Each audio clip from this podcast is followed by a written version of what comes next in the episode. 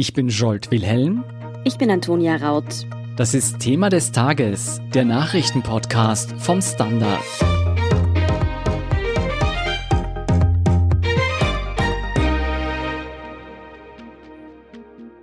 Strenge Kontrollen und Blockaden an der Grenze zu Deutschland, das hätten sich Österreicher und Österreicherinnen vor einem Jahr noch nicht vorstellen können. Doch seit Tirol vom Nachbarland aufgrund der Ausbreitung der neuen Coronavirus-Varianten zum Mutationsgebiet erklärt wurde, darf bis auf weiteres nicht mehr jeder einreisen. Was die neuen Grenzbestimmungen besagen, welche Auswirkungen sie haben und wieso politisch die Wogen hochgehen, erklären Steffen Aurora, Birgit Baumann und Rosa Winkler-Hermaden vom Standard. Steffen, seit Sonntag gelten die neuen Grenzbestimmungen. Für die allermeisten ist die Grenze zwischen Tirol und Deutschland damit abgeriegelt. Wie sieht es denn im Moment an den Grenzübergängen aus? Derzeit ist die Lage ruhig. Man hatte zwar befürchtet, dass Montagmorgen ein Verkehrschaos ausbrechen könnte. Das ist aber vorerst ausgeblieben. Sämtliche Grenzübergänge zeigen ein relativ ruhiges Bild. Es herrscht vor allem Verunsicherung, weil immer noch nicht klar definiert wurde, wer jetzt wie die Grenze passieren darf, unter welchen Voraussetzungen. Also von Tirol nach Deutschland. Momentan aber kann man sagen, es ist relativ ruhig. Birgit, du bist unsere Deutschland-Korrespondentin und auch selbst gerade wieder unterwegs nach Berlin. Du beobachtest den Entscheidungsprozess damit natürlich von der anderen Seite der Grenze aus.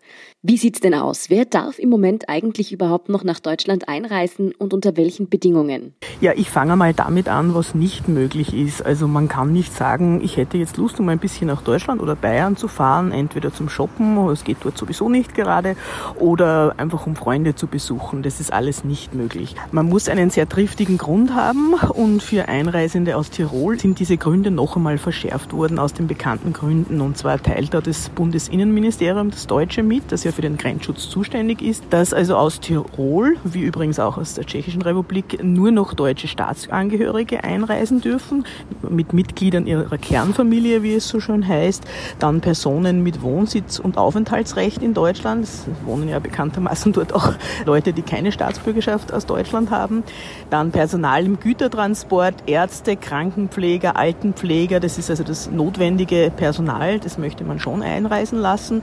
Und dann Personen, die aus dringenden humanitären Gründen, wie es so schön heißt, nach Deutschland reisen. Das wäre zum Beispiel anlässlich eines Todesfalls, ja, wenn man der Vater bei der Geburt des eigenen Kindes darf auch dabei sein oder nahe Verwandte bei Ausfall eines sorgeberechtigten minderjährigen Kindes. Das steht auch alles drinnen.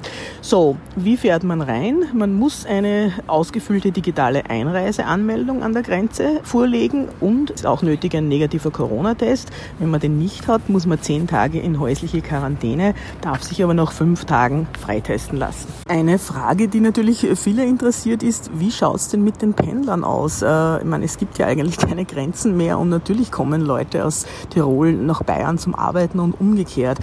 Jetzt hat da das deutsche Innenministerium noch einmal eine Information herausgegeben und da heißt es, natürlich hat Gesundheitsschutz oberste Priorität, aber wir wollen nicht außer Acht lassen, dass unsere Grenzregionen inzwischen vielfältig miteinander verwoben sind. So, jetzt gibt es also Ausnahmen für Pendler, wenn die in systemrelevanten Berufsbranchen arbeiten. Nur man weiß jetzt nicht genau, äh, welche das sind. Da soll es nämlich erst am Dienstag eine Information geben, hat äh, Ministerpräsident Söder, also der bayerische Minister Ministerpräsident gesagt, ja, er kommt offenbar auch langsam drauf, dass das vielleicht nicht so eine ganz gute oder ausschließlich gute Idee war, die Grenzen zu schließen. Man kann zumindest sagen, da ist noch einiges im Fluss. Steffen, wie wird denn die Regelung derzeit gehandhabt und wen betrifft sie denn abseits von Berufspendlern? Derzeit wird es eben sehr unterschiedlich gehandhabt. Zumindest deuten die Berichte, die man bekommt, darauf hin. Ich habe jetzt gerade erfahren aus dem Landhaus in Innsbruck, dass dort Anrufe kommen von Betroffenen, die eben berichten, dass die Regelungen recht willkürlich von den Grenzbeamten auf deutscher Seite gehandhabt werden. Offenbar wird das Durchlassen dort sozusagen momentan eher von den Grenzbeamten entschieden. Daher versucht man jetzt seitens der Politik einheitliche Lösungen und Regelungen für die Bevölkerung zu erreichen, damit das klarer wird. Schwierig ist eben derzeit aus Tiroler Sicht, man muss sich erst einmal einen Überblick darüber verschaffen, wie viele Personen diese Grenze täglich als Pendler passieren. Das weiß man derzeit nicht. Die Wirtschaftskammer und das Land Tirol erheben diese Daten gerade. Dann gibt es auch Schüler und Studenten, die betroffen sind. Bei den Schülern gibt es eine ungefähre Zahl von 500 Schülern, die nicht in Tirol leben, aber hier zur Schule gehen. Da ist eben auch noch unklar, wie die Regelungen sie betreffen. Und viel mehr kann man dazu noch nicht sagen. Da laufen gerade sehr intensive Gespräche zwischen sämtlichen Stakeholdern. Es sind mehrere Ministerien auf österreichischer Seite eingebunden. Dann auch die Tiroler Landesregierung natürlich bis hin zur ASFINAG. Mhm. Apropos ASFINAG, wie wirkt sich denn die Situation auf den Transitverkehr aus? Ja, der Güterverkehr, also der Transitverkehr, war am Wochenende das zentrale Thema bei den intensiven Verhandlungen. Die sind vor allem zwischen Bayern, Tirol und Südtirol gelaufen. Man hat da jetzt tatsächlich eine Lösung finden können, wie gerade aus dem Büro von Landeshauptmann Stellvertreterin Ingrid Philippe von den Tiroler Grünen bekannt gegeben wurde. So konnte man in Zusammenarbeit mit den italienischen Behörden etwas erreichen, das seit Jahren, wenn nicht seit Jahrzehnten diskutiert wird. Und zwar wird seit heute 3.30 Uhr der Transitverkehr, der von Italien Richtung Norden eigentlich über den Brenner rollen würde, in Verona umgeleitet auf die Tauernautobahn. Jener Transitverkehr, der bereits durch die Wochenendfahrverbote auf dem Brennerkorridor war, dort auf Parkplätzen stand. Für den hat man in Sterzing bei der Mautstelle eine Teststation eingerichtet. Dadurch kommen jetzt die Transit-Lkw bereits mit dem negativen Testergebnis auf dem Brenner, können dort passieren und weiter Richtung bayerische Grenze fahren. Diese Verhandlungserfolge sozusagen der Tiroler Landesregierung vom Wochenende, so wird es kommuniziert aus dem Landhaus, haben nun dazu geführt, dass der erwartete Verkehrskollaps am Montag ausgeblieben ist vorerst. Der Lkw-Transit rollt jetzt eben über die Umleitung Tauernautobahn herunter von Norden nach Süden rollt er ja wie gehabt, weil die deutschen Behörden lassen den Transit ja nach Süden durch, nur nach Norden eben gibt es diese Beschränkungen. Und auf Tiroler Seite hat man heute früh noch zur Sicherheit, das war sowieso geplant, eine Blockabfertigung bei Kufstein-Kiefersfelden eingerichtet. Die wurde aber wegen dem geringen Aufkommen an Transit-Lkw um 9.30 Uhr wieder beendet. Es funktioniert derzeit der Verkehrsfluss sehr gut, sagen die Behörden. Ja, so viel also zum Warenverkehr. Rosa, was bedeuten diese Grenzschließungen denn für die Wirtschaft generell? Kommen dadurch jetzt Betriebe und bestimmte Industriezweige sozusagen völlig zum Erliegen? Die Befürchtung war auf jeden Fall da, dass das passieren könnte, denn allein in Bayern arbeiten 9600 Österreicher, die dort annähernd jeden Tag hinpendeln. Am Montag hat es dann allerdings erste Meldungen von großen Betrieben wie BMW oder Audi gegeben, die gemeint haben, dass planmäßig produziert werden konnte und dass es zu keinen Verzögerungen gekommen ist, dass man weiterhin die Lage beobachten wird und die weiteren Entwicklungen abwartet. Das heißt, demnach wird es wahrscheinlich gerade auch nicht leicht sein zu beziffern, ob da jetzt ein Schaden entsteht und wie groß der wäre, jetzt wirtschaftlich gesehen, oder? Ja, genau. Also es ist ganz schwierig, da noch Prognosen zu treffen, weil es ist ja auch noch nicht ganz klar, wie jetzt Systemrelevanz wirklich definiert wird. Der Innenminister in Deutschland hat vorausgeschickt, dass das in den Händen der Bundesländer liegt, das zu definieren. Und die haben noch bis morgen Dienstag Zeit, hier entsprechende Vorgaben zu machen. Und dann wird soweit sein, die Leute, die als systemrelevant eingestuft werden, die kriegen dann eine offizielle Bescheinigung, mit der sie dann auch über die Grenze dürfen. Jetzt vorerst reicht offenbar ein Arbeitsvertrag, den sie mitführen müssen. Für eine wirtschaftliche Einschätzung ist es also noch zu früh. Auf politischer Ebene sorgen die Grenzschließungen aber auf jeden Fall für Verstimmung zwischen den Regierungen in Deutschland und Österreich. Birgit, wie begründet denn Deutschland diese scharfe Gangart? Ja, natürlich ist die oberste Prämisse in Deutschland, in Bayern wie auch in den anderen Bundesländern der Infektionsschutz. Der ist ganz, ganz wichtig. Man will nicht, dass sich das Virus weiter verbreitet. Man will nicht, dass sich natürlich diese neuen Mutationen jetzt weiter verbreiten. Und man kann da also den bayerischen Ministerpräsidenten Markus Söder von der CSU schon ein bisschen verstehen. Ischgl ist nicht so weit entfernt von Bayern und das hat man dort natürlich nicht vergessen. Und sehr viele Infektionen sind damals im Frühjahr 2020 von Ischgl nach Bayern eingeschleppt worden. Söder möchte nicht, dass sich so etwas wiederholt. Und jetzt macht er also sehr den starken Mann. Man darf dabei aber nicht vergessen, es ist eigentlich schon Wahlkampf in Deutschland. Insofern Wahlkampf. Am 26. September findet die Bundestagswahl statt und noch ist nicht geklärt, wer da für die Union als Kanzlerkandidat antritt. Bekanntlich ist Armin Laschet, der neue CDU-Vorsitzende, interessiert, aber auch Markus Söder. Er sagt das noch nicht so direkt schwierig, möchte aber noch ein bisschen Punkte sammeln und hier sehr streng zu sein, keine Lockerungen durchzuführen, ein strenges Grenzregime einzuführen. Das gehört also zu seiner Taktik. Er hat da einen guten Verbündeten, den Horst Seehofer, der Bundesinnenminister, der die Grenzschließungen oder Grenzkontrollen ja anweisen muss, ist auch von der CSU. Insofern bleibt man da in der Familie und versteht sich. Das heißt, zumindest die CSU sieht sich im Recht mit den Grenzschließungen.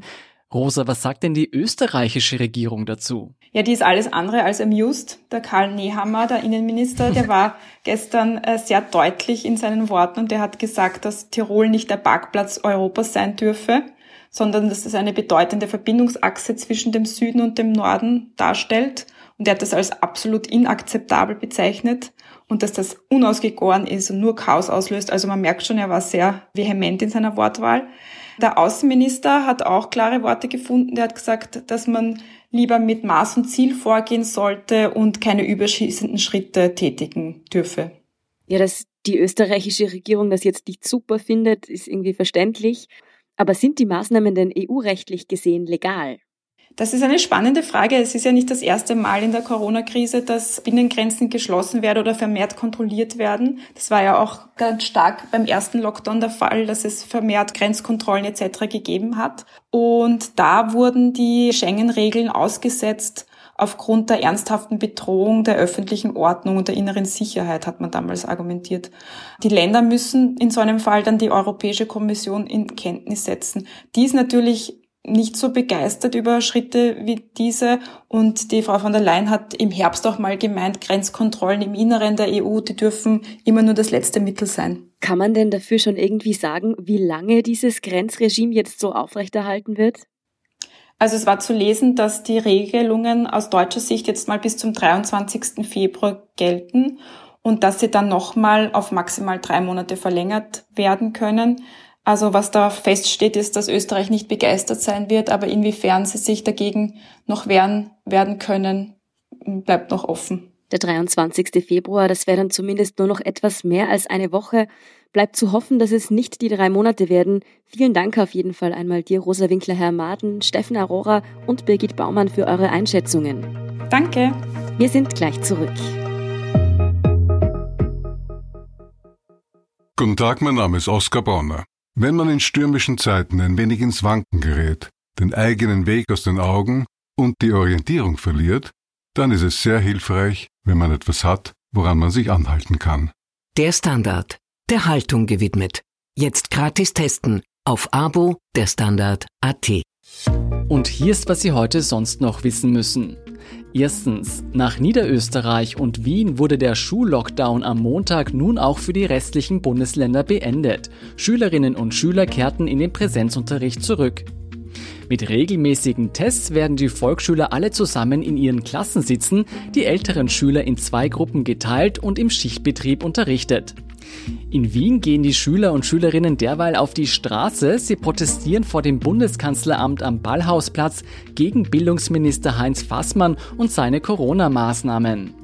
Der Jugendrat und die Demonstrierenden fordern eine umfassende Bildungsreform, die Abschaffung der Zentralmatura, eine Ausbildungs- und Jobgarantie für Jugendliche, kostenlose Laptops und ein Recht auf Mitbestimmung. Zweitens. Die Eltern eines weiteren Wiener Terroropfers bereiten laut Medienberichten eine Amtshaftungsklage vor.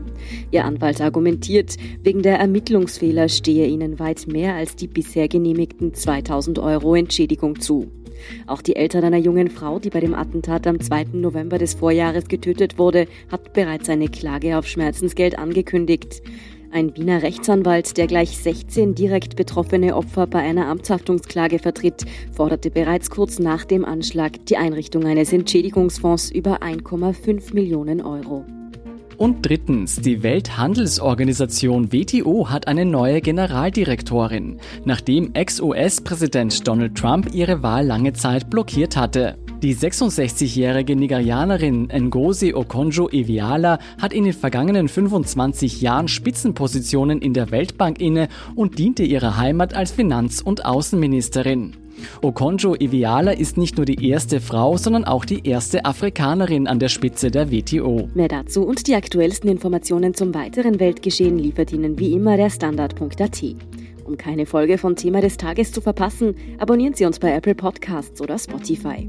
Unterstützen können Sie uns mit einer 5-Sterne-Bewertung und vor allem indem Sie für den Standard zahlen. Alle Infos dazu finden Sie auf abo.derstandard.at und dst.at slash supporter. Danke für Ihre Unterstützung. Ich bin Jolt Wilhelm. Ich bin Antonia Raut. Baba und bis zum nächsten Mal.